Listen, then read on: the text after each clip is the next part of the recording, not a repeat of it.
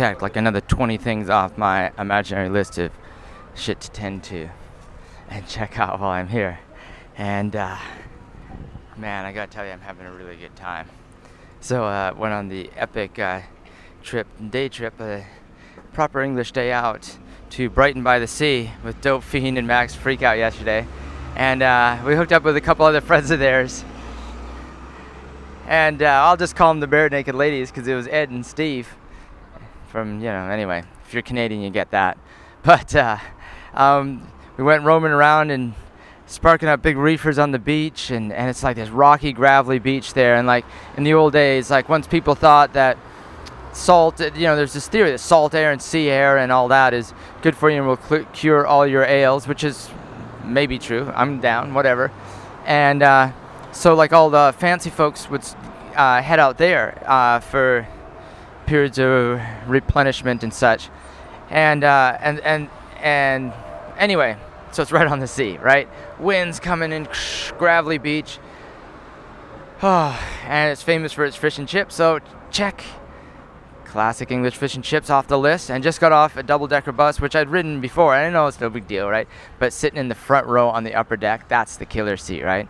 So I got up there and I shot a little bit of video because it uh, it totally looks like you're gonna hit stuff, but it gives you a great perspective and checking out all the stuff that you don't normally see when you're at uh, street level or whatever, right? Uh, so anyway, Brighton yesterday, there's like this crazy old sort of Indian, stylish uh, old uh, pavilion. It was a royal pavilion from uh, um, some former uh, Prince Regent Charles, not the current Prince Charles, and but the whole point of the thing was going to soak in salt air. Oh, and this big giant pier with this carnival shit. And then there was like a street party finishing up, and like, you know, I don't know if I mentioned this already, but people can drink on the street, and boy, how do they do, right? I mean, when they have a street fair, it's great, great wild times because it's like the streets are all so close in together, so it's not like a big wide street, you know, like where the streets might be closed off for in the states or something uh, for a period of time. But it's like these little crazy rabbit warrens of streets and get all those closed off with pubs spilling out into the into the road with little tables everywhere interspersed with bands and music and people drinking everywhere. Whoa. It gets a wee bit sloppy i'll tell you that.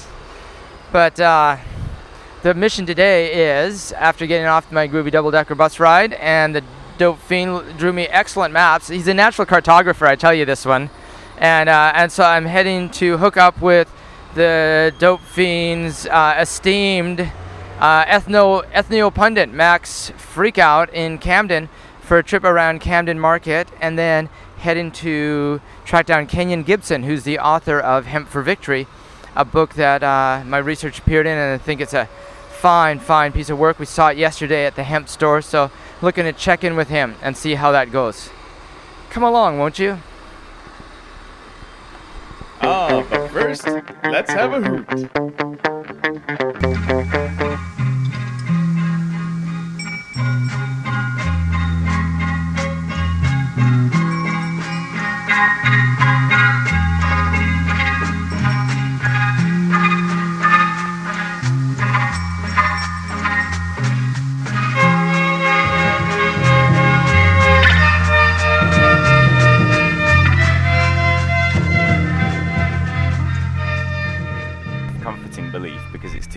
Terrifying to face up to the, the real truth of it, which is that nobody is in charge. Anarchy. yeah, yeah. Well, it's true. Uh, you know, I've I've I've built up my own code of ethics and laws. You know, I don't have to follow what somebody else prescribes to me. I will not harm other people because I don't believe it's right. Exactly, and so not because I might end up in prison, because I don't believe it's right to do that. And Need some lawyer in a, in a suit tell you be a decent person and treat other people decent, and, and then we'll all be happy, kind of thing. So that is anarchy. If people are deciding and, and conducting civil disobedience on a, on a grand scale, like smoking reefers here on Brighton Beach, you know, millions of people the world over are doing this, then, then politics isn't working.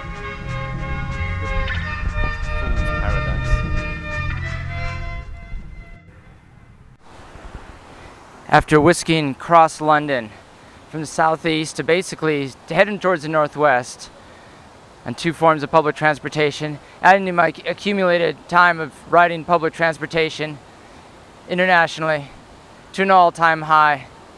I've landed via tube, Camden Market, the Dope Fiend's, Ethno, Pundit, Psychonaut, Max Freakout. We're here on the canal enjoying a time-honored English edition. A wee spot of tea in the midday. Tea, yeah.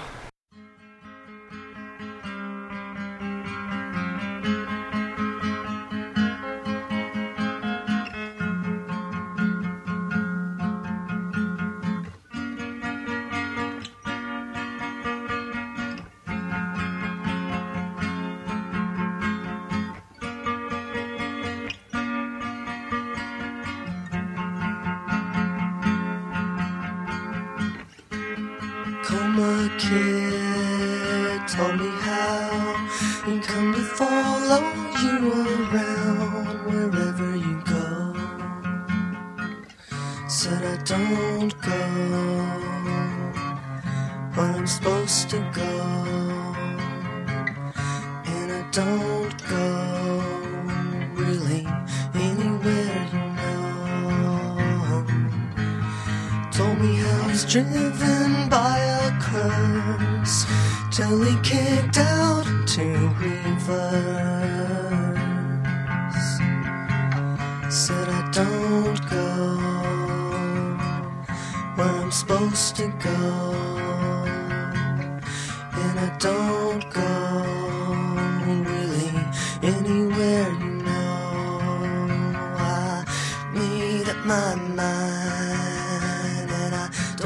saying so.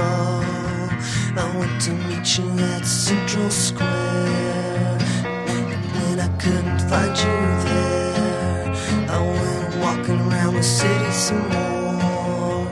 People watching with a cold blank stare. And I saw your face. And everyone, I swear, I never get your kick quite right. I was walking slow to a dirty dive.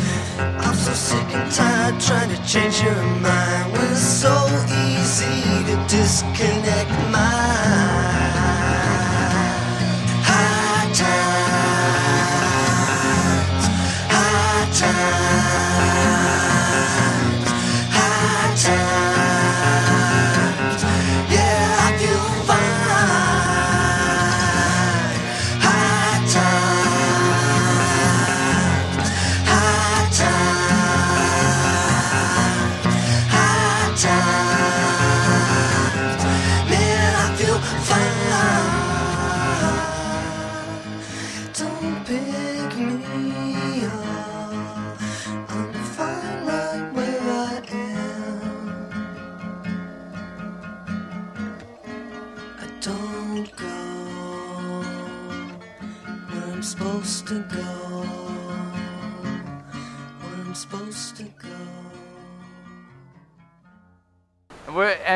we're here in Camden, man. It's some kind of crazy market scene, eh?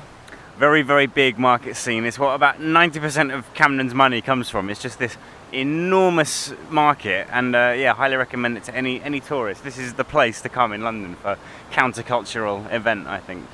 It's a massive crush of people start winding their way through all these rabbit warrens and little back alleys, and they get smaller and little little entrances you hardly notice. But if you zip down them, you'll be lost for hours. But from brief exploration, it really looks like a hundred shops duplicated 2,000 times. It seems to be a lot of the same crap, but I'm sure there's some gems in here, eh?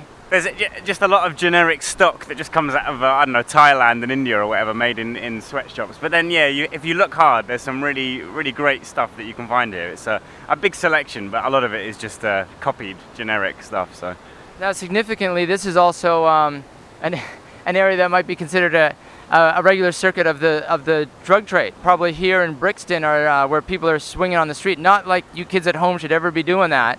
But for a brief shining period, they're also selling magic mushrooms here. They were for a wonderful time. We had two whole years when it was just being sold openly, being you know getting through kilos and kilos of it. So we had two summers of love in Camden where people were just sitting along this canal, tripping balls just all, all the time. And uh, then a year and a half ago, they put a stop to it. They banned mushrooms, and uh, it was just dis- all disappeared overnight. But uh, I, I will remember it. I will never forget what it, what it used to be like.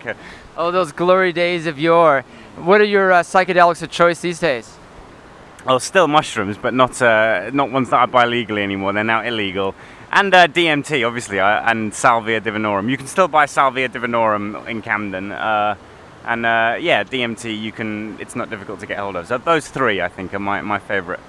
But uh, for the underinitiated, man, s- salvia is not really for rookies. Some people think, well, it's legal. Maybe it's a softer psychedelic. But uh, well, I'm not an I'm not an aficionado by any means myself. What's the lowdown, man? this issue's been coming up in, in the dopecast a lot as well. People um, say, well, what's a good psychedelic drug to start with? And uh, salvia seems like an obvious choice. Both because it's legal and also, I think, to a lesser extent, because it looks like weed. It looks like it's just a herb kind of thing. And people think, oh, well, that can't be bad. It's just a herb. But um, I personally don't agree with that. I think the, the psychedelic to start with is either LSD or preferably mushrooms.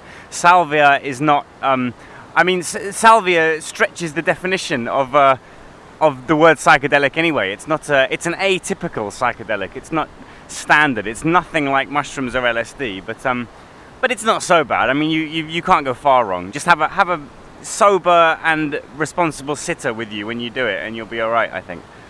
Now, for me, when I uh, enjoy mushrooms from time to time, it's usually I head up to the woods and find some hot spring that I can camp. When I get real remote, driving hours up by somewhere in a car, dirt roads, hiking in. But you know, where London, there's lots of little green areas. There's not.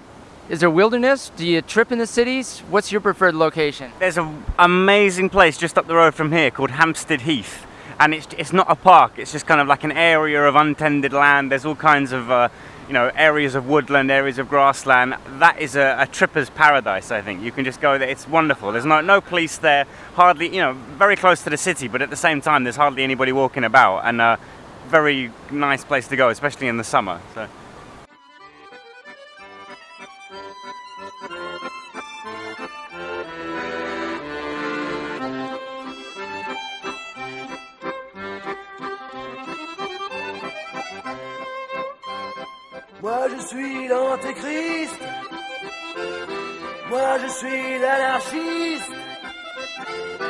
Pas ce que je veux, mais je l'aurai. Je vais semer la terreur dans la rue. Car moi, je veux l'anarchie.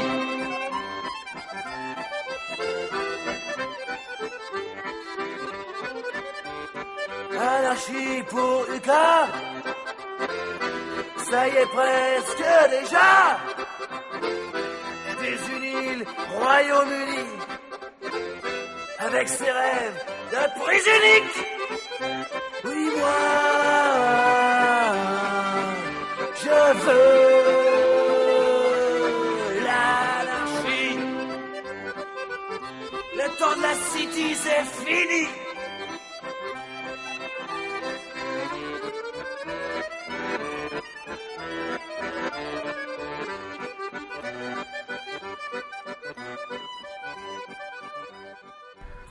Why don't the people revolt? That's a very good question. We came quite close before the, the Iraq War, but just didn't have the uh, the staying power. So maybe maybe one day in the future. I'm still hopeful, still optimistic, but uh, I don't know. I think Prince Charles is he's a quite hopeful. From the environmental point of view, it would be great. I think if he had some kind of political sway. He's certainly starting to kind of uh, starting a momentum going. I've seen a lot of headlines uh, where he's been talking about um, you know growing organic crops and uh, climate change. But then yeah, the the tabloid media comes in and they say, well, you know, this is the number of air miles that Prince Charles has used up this year. You know, is he's really so so great? But uh, it wouldn't be all bad. He's he's remedied a lot of the things that he did wrong in the past. I think a lot of the scandal has been effectively kind of swept aside. He's married this woman who's just the standard kind of uh, wife of a king, and uh, as opposed to Princess Diana, who was the, the exact opposite. And uh, so, uh, yeah, but uh, but I'm still waiting for the revolution myself. Yeah, totally, man. I can't believe that people aren't out there with pitchforks and stuff. But granted, that that it's like an armed camp down there. I mean, on my late night stomps, I saw soldiers, machine guns, and I suppose you'd see that in you know in Washington D.C. in in these days too. But I mean, it's uh, it's it's it's because you're right close, man. You're just right close there. I mean, it looks like you just chuck a rock through the window of Parliament or 10 Downing or whatever. Except there's a there's the the, the 52 cameras at, that are on you at all times, and uh, you're always under the camera. Yeah, it, it's it's terrifying actually. The amount of cameras has just skyrocketed, um, and central London, I think, is one of the most locked down cities in the world now. They've got every single number plate is being photographed now with every single vehicle that, that drives in the roads for obviously for congestion charge, but also for their. That's a nice little double benefit there, eh? Yeah, and, and they've introduced Oyster cards, and it's just there's an immense kind of financial pressure for everybody to get Oyster cards because it's much cheaper. And uh, when you've got an Oyster card, it essentially keeps a record of every single journey you've been on, um, on every bit of public transport in, in London. So, and then uh, central London, as you said, there were police, and you'll see armies, uh, you know, army men and policemen with machine guns and things like that.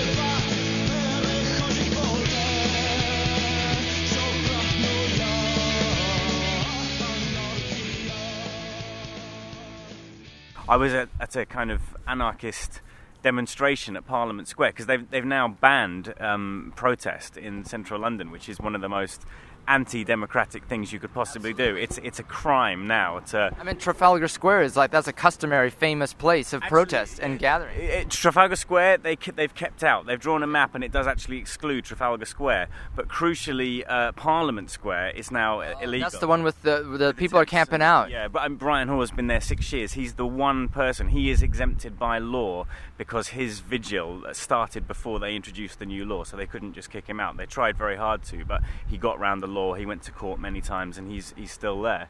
But uh, the, the police thing's terrible. As I said, I was at this anarchist demonstration, and uh, there were about maybe 40 or 50 protesters, just a bunch of you know anarchist teenagers saying "sack Parliament." There were probably three or four hundred big policemen.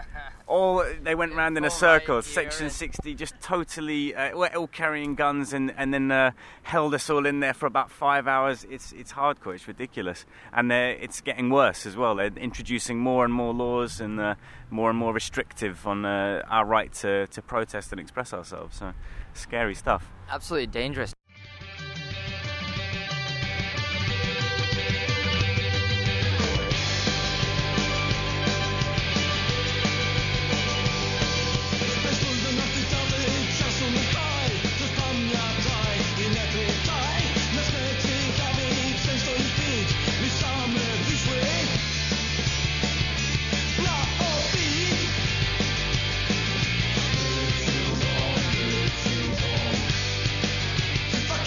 Was in Australia in January, and there is a sort of fondness for the Queen. You know, they they see her as a as a kind of uh, beneficiary of their country. You know, she's never really done them any harm uh, as far as they're concerned, so they're quite happy with her. But I think there is a feeling that once the transition is made to Prince Charles, maybe that fondness for the monarchy will kind of evaporate because although Prince Charles looks like he might be an interesting monarch, you know, he's he's going to be dabbling in politics a lot, I think, and it's going to be interesting to see what he comes up with because some of his ideas I will go along with, you know, on on an environmental scale.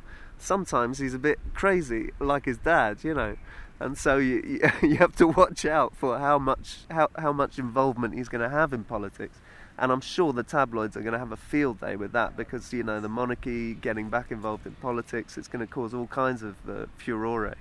But uh, yeah, I would imagine places like Australia and Canada maybe will start to look towards uh, severing their ties entirely when Prince Charles is in charge. In, well, in Canada, if they switch right to Harry, because uh, he's a toker, we'd be a little bit more chill with him, man. He can he can roll over to Canada and do some uh, some special tours. He'll get the rock star treatment. We'll we'll take him out.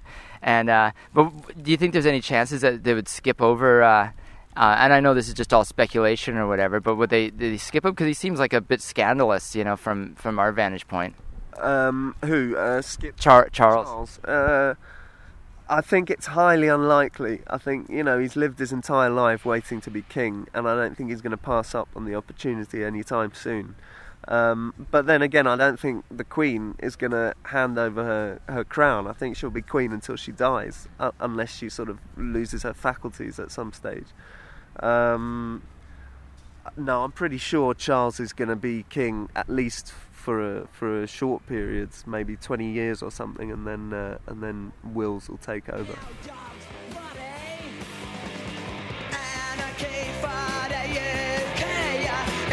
Sometime. Maybe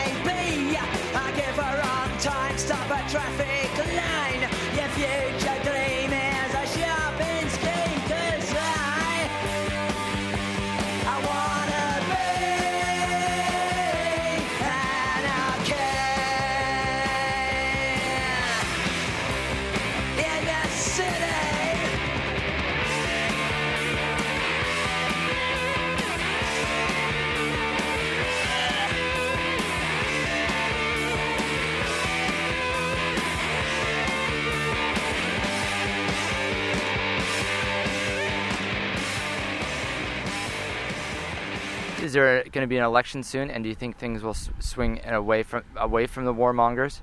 They won't swing away from the warmongers. We're going to be in Iraq as as long as well. We've we uh, no, that's not true because we have announced the withdrawal. But the the Iraq war in in that sense is going to go on unopposed for as long as it takes. As far as I can see, nothing is going to stop it. But uh, we are going to. Gordon Brown is going to come in, and then I think when the election happens, he's going to get voted out, and it will be David Cameron. David Cam- Cameron is the the man that all the newspapers are kind of. Uh, preparing to be the next prime minister because he's a young, fresh-faced kind of person who's relatively new on the scene. So he can, you, know, it's all a big act of kind of self-deception. We don't uh, we don't think of these people as being like members of a party. We think about them as being themselves like as a as a personality as an individual and that's how Tony Blair got to power not because of the Labour Party but because of Tony Blair because of the man himself this young kind of He upstart presented himself well, and yeah. and then here we are, uh, what is it, seven, eight years later, and it's just he hasn't done anything good, and it's just everything's in chaos from from one perspective. So,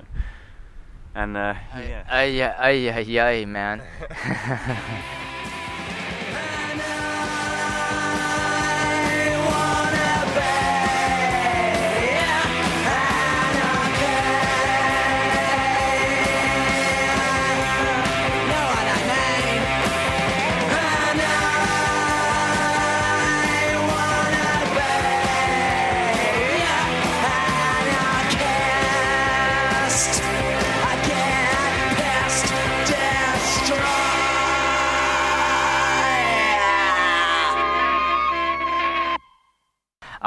you, we got another one uh, rolled up. Is it the, are we rolling with the Herrera still? Yes. Herrera. The Herrera, yeah. And I don't know which accent to put on, which on the syllable to put on the accent for Jack Herrera or Herrera. I understand it's Herrera. I don't think he cares, man. As long as you're packing, as long as you're packing, we'll keep on, keep on rolling on.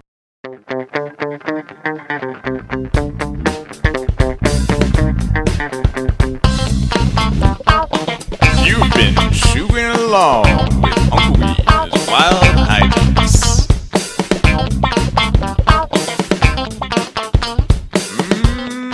Mm-hmm. Hey man, it's the Dope Fiend here, and whenever I'm in the Vapor Lounge hitting the volcano, I always listen to Choogle On with Uncle Weed. Stay stoned, Uncle Weed. See, I, I, it's like it's writ- written with backwards letters, man.